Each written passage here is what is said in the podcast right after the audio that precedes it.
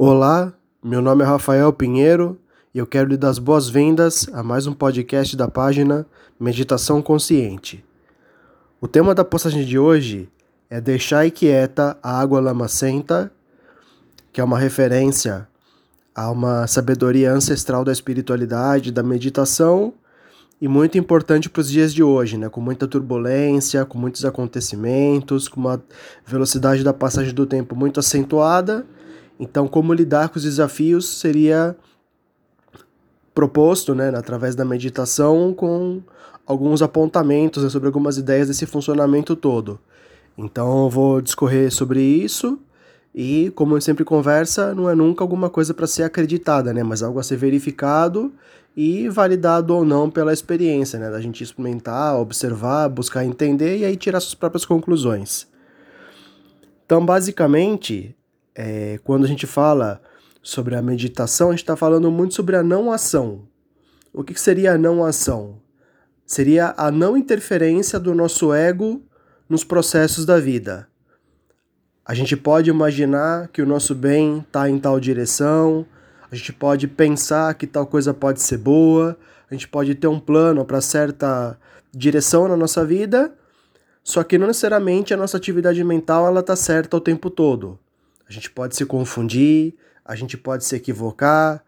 A parte que a mente não pode conter o todo, então deixar a critério da mente definir o que, é certo, o que, é errado, o que, é bom, o que, é ruim, como a gente está conversando. A verdade não cabe em palavras, a mente não pode conceber o todo porque ela é só uma parte. Né?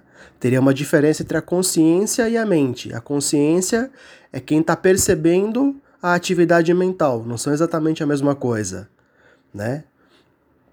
Então a mente, né, que vê mais uma questão através das polaridades, né, ela não consegue pensar sobre nascimento e morte ao mesmo tempo, ou luz e sombra ao mesmíssimo tempo. Né? A gente pode até imaginar uma pintura que talvez tenha luz e sombra, mas a nossa mente ela consegue compreender ou a luz ou a sombra uma coisa de cada vez. Né? A nossa mente ela trabalha, ela é uma, uma manifestação polar da, da vida.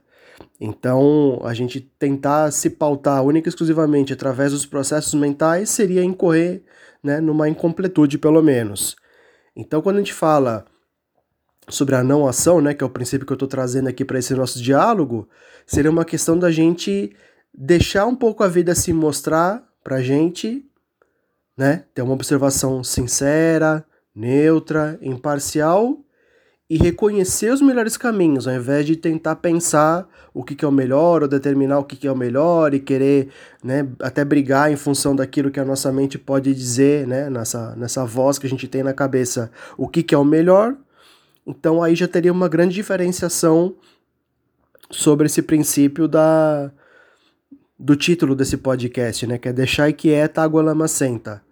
Quando a gente vê uma, uma porção de água toda enlameada, com as folhas, né, ou, ou, com os galhos das árvores, né, tudo alvoroçado, a gente não entra na água e tenta colocar as coisas no lugar. A gente só vai, a coisa a gente, provoca, a gente provocaria mais movimento e mais a flutuação daquilo que estaria talvez decantado, né, ou sujando a água numa expressão mais simplificada.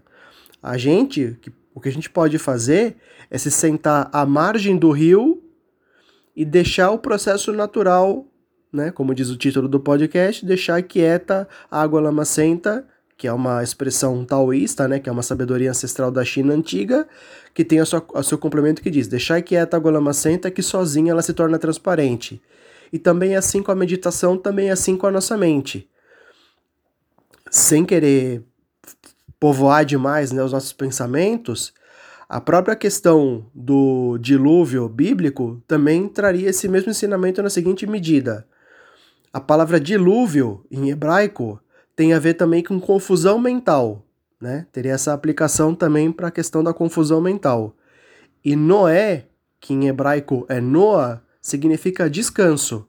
Então, depois que a gente está com a mente muito agitada, já pensou bastante, está até abarrotado de pensamentos, a gente tem que se colocar de fora né? Se colocar como uma simples testemunha das coisas, né? Na medida que a mente continua em ação, a gente vai se desvencilhar da mente, vai ficar só como observador dos pensamentos, a gente vai com isso tirar a força e a energia da mente, e assim como uma porção de água enlameada vai se tornando transparente aos poucos, a nossa mente também vai silenciando aos poucos. Esse é o fenômeno da meditação e essa seria a proposta de todo o meu trabalho para a gente poder enxergar melhor as coisas. Ao invés de a gente querer palpitar, é assim, é assado, ou incorrer em mais pensamentos, quando já tem os pensamentos em excesso, já trabalhou a mente até o seu limite, até a sua exaustão, é a gente falar, bom, a partir daqui eu já não estou mais produzindo, cheguei no meu ponto de saturação, então agora eu vou fazer outra coisa. Vou dar uma volta no quarteirão, vou beber um copo d'água, ou levantar a cabeça e vou respirar, ou vou ficar mais silencioso, mais quieto, né? Já trabalhei até o meu limite. Então agora é soltar um pouco, né? Deixar as coisas se resolverem, né? Não por si só totalmente, né? Mas a gente poder apreender tudo que foi trabalhado, absorver tudo que foi levantado e assim gradativamente a gente numa posição de fazer talvez a digestão de tudo que foi levantado, tudo que foi elaborado, a gente conseguir deixar as coisas, né, ter o seu encaminhamento natural. E aí, com essa tirada de atenção e energia da mente, ela vai ficando mais silenciosa e vai nos permitindo ver com mais clareza os caminhos. Como a gente falou no início, enxergar os melhores caminhos, mais do que dizer eu vou por esse, eu vou por aquele, é enxergar qual é o mais apropriado. Assim como a gente olha onde está a porta para poder atravessar uma parede, a clarificação do caminho também se daria dessa mesma forma, né? Então, toda uma, uma explanação nesse sentido para a gente poder se posicionar sobre talvez um, apontamento sobre o funcionamento da vida e cada um tira suas próprias conclusões, né? Por mais que isso envolva talvez até um viés filosófico ou espiritual ou religioso, é mais uma questão de a gente poder entender mais sobre a vida. E aí nisso entra a gente também tem uma diferenciação do que, que é o ego e o que, que é a nossa essência. Então, o nosso ego talvez seja essa atividade mental, essa identificação com a mente, esses quereres, essas necessidades psicológicas, esses quereres psicológicos, né? Que estão falando, eu quero isso, eu quero aquilo, eu sou bom, eu sou ruim, é melhor assim, melhor assado, era bom no passado, vai ser ruim no futuro, né? O presente não tá bom. Essa atividade mental, né? Que, que tem uma noção de eu, né? Eu estou pensando, eu sou essa forma né, que está aqui se manifestando, isso seria o nosso ego. E a gente, talvez uma, uma profundidade maior de entendimento, seria quem está consciente de toda essa atividade mental, de toda essa voz falante, todo esse, esse processo de pensamentos. Né? Então não é porque a mente fala eu posso, eu vou, eu quero, que é necessariamente a nossa essência falando. Né? Eu posso, por exemplo, falar que eu posso, por exemplo, transformar a noite em dia. Mas isso não me habilita ou me dá esse poder só porque a mente está falando eu posso. Né? Então tem a mente falando eu posso, né? tem esse eu com, com um verbo, né? do verbo poder, por exemplo, só que isso não significa que a minha essência pode fazer isso acontecer, por exemplo. Né? Pelo menos não numa, de uma forma tão leviana ou superficial como a gente poderia talvez classificar esse intento, né? Então eu posso pensar, eu preciso disso, ou o melhor para mim é isso, só que isso não necessariamente ser o melhor. Né? Quantas vezes a gente não imagina que tal coisa vai ser boa e se revela como não sendo muito tão boa, né? Às vezes a gente atrasa para um compromisso e percebe que se tivesse chegado na hora, de repente com muita aceleração das ideias, o carro podia ser batido, podia acontecer alguma coisa ruim, né? Então, é outra ideia que pode ser aprofundada em outro momento também, já que a gente está falando bastante sobre esses pontos todos.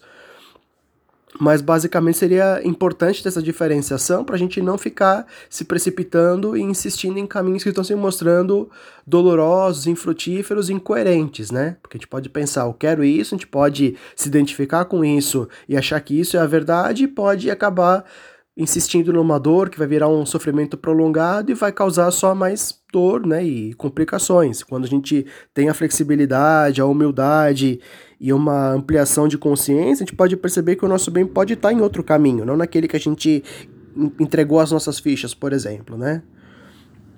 Então isso também talvez é, seja importante se conversar com, com detenção nesses tópicos todos, mas basicamente seria um apontamento né, para a gente poder discutir a nossa felicidade, o nosso sucesso, o nosso bem-estar. Então, por tudo que foi colocado, a gente pode entender também que a vida tem muito mais a ver, como eu sempre trago, muito mais a ver com entrega do que com controle.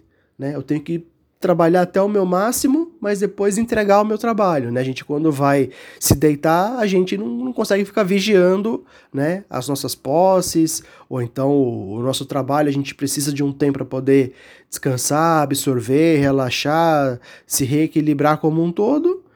Então, a gente não consegue controlar tudo, né? Eu até fiz um podcast recente, né, chamado é, sair do controle, né, sobre justamente essa dinâmica das coisas fugirem às expectativas, e aí a gente percebe que a nossa parcela de, de controle é muito limitada também, né? Então, se você tiver interesse sobre esse ponto, é só buscar esse, esse título de podcast, Sair do Controle, mas basicamente a vida tem muito mais a ver com essa soltura, com essa confiança, né, do que uma ação desmedida, né? A gente quando entra numa, numa, no excesso de ação, a gente acaba mais catabolizando do que construindo.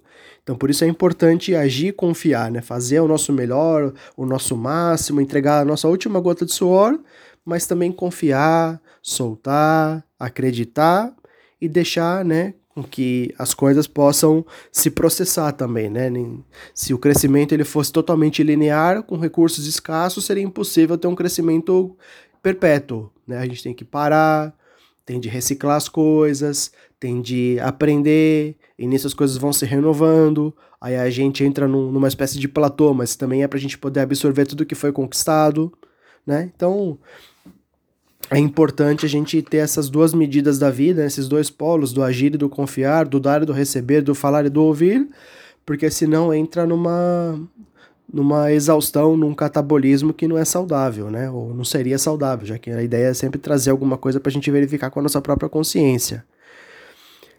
E para a gente poder verificar com a nossa própria consciência, é importante se silenciar da mente, né? Então, as coisas ficam claras, né? Sem a, a, a névoa que a mente pode proporcionar para a nossa visão, né? Quando ela fica muito densa ou muito agitada, a gente, para poder chegar com clareza, precisa esvaziar, soltar, fazer uma higiene mental que também é título isso de podcast aqui no canal. E com isso a gente pode então enxergar melhor as coisas, né? E daí as decisões vão se clarificando para a gente e a gente acaba conseguindo ser mais assertivo, coerente e produtivo, né? Acima de tudo, né? Então por isso a importância do que a gente está conversando e de trazer algo que está na ancestralidade da humanidade, mas ao mesmo tempo é de uma sabedoria atemporal, né? Que vale em qualquer lugar do mundo e ajudaria a gente a lidar com esses conflitos todos que a gente vive, né? Com excesso de comunicação, de poluição, de uma série de coisas, de ruídos, de. enfim, de discussões. Então é importante a gente, depois que fez o nosso melhor, soltar um pouco e com isso a mente pode serenar um pouco, né? E aí, só para fazer uma pontuação, né? Então, essa seria a base da meditação. A gente se desvencilhar da mente, ou se desvincular da mente, se desenvolver da mente e numa posição de observação, de contemplação, de percepção, a mente vai se encaminhando né, para um silenciar, depois que ela vai trabalhar da exaustão, talvez um outro pensamento possa surgir, não tem nenhum problema. Mas é, a, a vida tem uma inteligência intrínseca que opera a nossa respiração, o funcionamento do nosso corpo, até o, a, o arregimentar do, dos astros todos, né, do universo como um todo. Então a gente pode perceber que isso tem uma influência para o nosso próprio bem-estar, para o nossa própria manutenção, né? Enquanto ser vivo. Então, a gente querendo se colocar no lugar de Deus, do universo, de controlador da vida, a gente acaba, né, numa luta inviável, né? Porque a parte querendo dominar o todo é como se fosse uma gota d'água querendo controlar o oceano, né? É, é, incabível de alguma maneira, né? E cada um, como eu falei, pode tirar suas próprias conclusões, mas basicamente seria sempre algo para a gente verificar e, e não para a gente simplesmente acreditar, né? E aí a gente pode perceber que daria para confiar numa observação sincera, pelo menos essa é a minha percepção. A gente pode confiar um pouco na vida também, né? E aí só para encerrar essa gravação, a gente, através da meditação mindfulness, tenta fazer uma coisa bem científica, né, sem achismo, sem crenças absolutas, mas sim com verificação, com observação, que é a base de qualquer ciência, a gente vai tirando nossas próprias conclusões. Né? O meu trabalho tem muito sobre essa questão de trazer o mindfulness e a própria espiritualidade para um campo mais científico, de observação, para a gente poder enxergar onde que tá os melhores, onde estão os melhores caminhos, porque da maneira como a gente está, a gente está caminhando para o nosso próprio extermínio, né, com, com esse desequilíbrio total do nosso ecossistema, do qual a gente é dependente parte, né? Então acaba sendo um suicídio indireto, né? Que também é tema aqui de postagem no canal.